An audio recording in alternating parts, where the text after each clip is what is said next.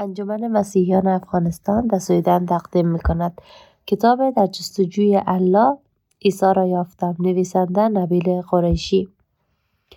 بخش نو تردید در ایمان. دیگر نمی‌دانم تو کیستی ولی می‌دانم که تو از همه چیز مهمتر هستی. فصل چهل و چار بران و مکاشفه. سه سال بود که روشنفکرانه با هم دست و پنجه نرم کرده بودیم. و آنچه در ماه اول از سال اول دانشگاه شروع شده بود روز پیش از جشن پایان دوره دانشگاه به آخر خط رسید.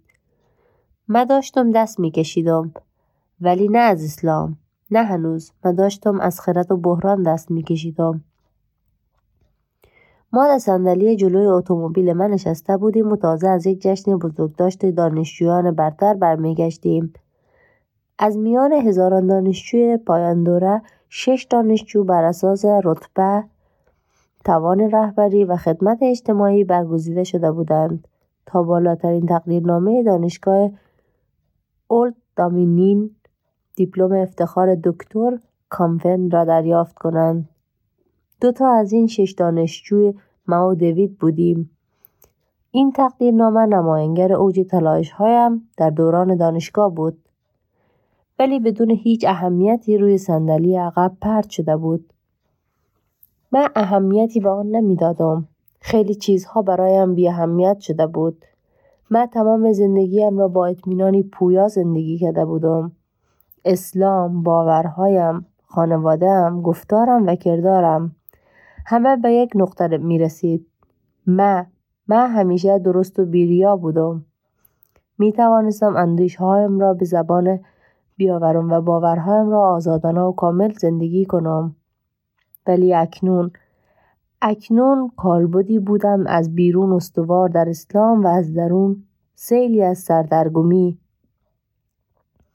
آن الگوی ننگ و آبرو در فرهنگ شرقی مرا از درمیان گذاشتن آشفتگی درونیم باز می داشت و توان سخن گفتن با دوستانم یا خانوادهام در ماره کشمکش خود را بدون ایجاد آشفتگی بیشتر در زندگیم از من گرفته بود.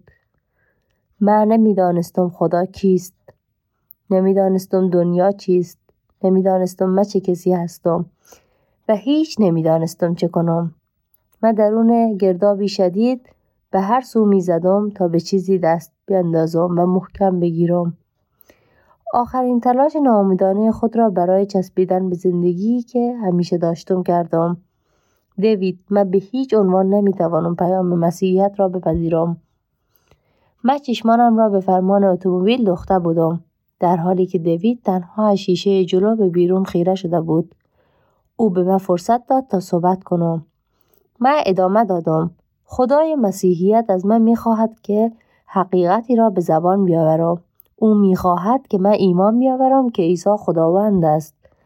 ولی من که آنجا نبودم پس از کجا بدانم که ادعای خدا بودن کرد؟ من مسلمان هستم. من همیشه از دید یک مسلمان به دنیا نگاه کردم. آگاهی توان دریافت من به گونه شکل گرفته که حتی اگر عیسی خدا بود شاید من نمی‌توانستم آن را درک کنم. خدا چگونه می‌تواند مرا برای درک نکردن واقعیتی محدود تا ابد پاسخگو بداند؟ مرا که از اول از همه به او دسترسی ندارم. این آخرین تلاش من برای نگه داشتن ایمانم به اسلام بود. انکار تواناییم در رسیدن به حقیقتی بحرانی و بیطرف. دیوید همچنان به دوردست خیره شده بود و با دقت به گفته های من فکر می‌کرد. هنگامی که او سرانجام لب به سخن گشود سخنانش کوتاه بود. نبیل تو میدانی که این درست نیست. پدر و مادر تو رویا می‌بینند. و خدا تو را با نشانه های طبیعی در از ما هدایت کرده است. تو خیلی خوب میدانی که اگر از او بخواهی حقیقت را برای تو آشکار خواهد کرد. به بحث اینکه دیوید صحبت کرد می‌دانستم که او درست می‌گوید. گویی گفته دیوید نیروی تازه به من بخشید. نیروی تا تازه در هوا دمیده شده بود. اگر من به راستی به وجود خدا باور داشتم چرا؟ خیلی ساده از او نمیپرسیدم که او کیست. آیا او نمی توانست آن حقیقت را برای ماشکار کند؟ آن هنگام بود که به ارزش رساله های دفاعی و آنچه استدلال برای انجام داده بودم پی بردم. همه عمر سطحهایی در زندگیم برپا شده بود که مرا باز می داشت از اینکه با فروتنی به خدا نزدیک شوم و از خدا درخواست کنم تا خود را بر ما آشکار کند. آن استدلال ها و رسانه های دفاعی آن سطح ها را فرو ریختند و مرا در موقعیتی گذاشتند که تصمیم بگیرم به دنبال خدا باشم یا نباشم. کار توانایی درک و هوش در من به پایان رسیده بود و راه را به سوی قربانگاه او باز کرده بود. ولی من باید تصمیم می گرفتم که آیا به آن نزدیک خواهم شد یا نه. اگه می شدم و اگر به راستی می خواستم خدا را بشناسم باید خودم را به رحمت و محبت او می سپردم. باید به کلی به او و خواست او برای آشکار کردن خود به من تکیه می کرد. ولی به چه بهایی؟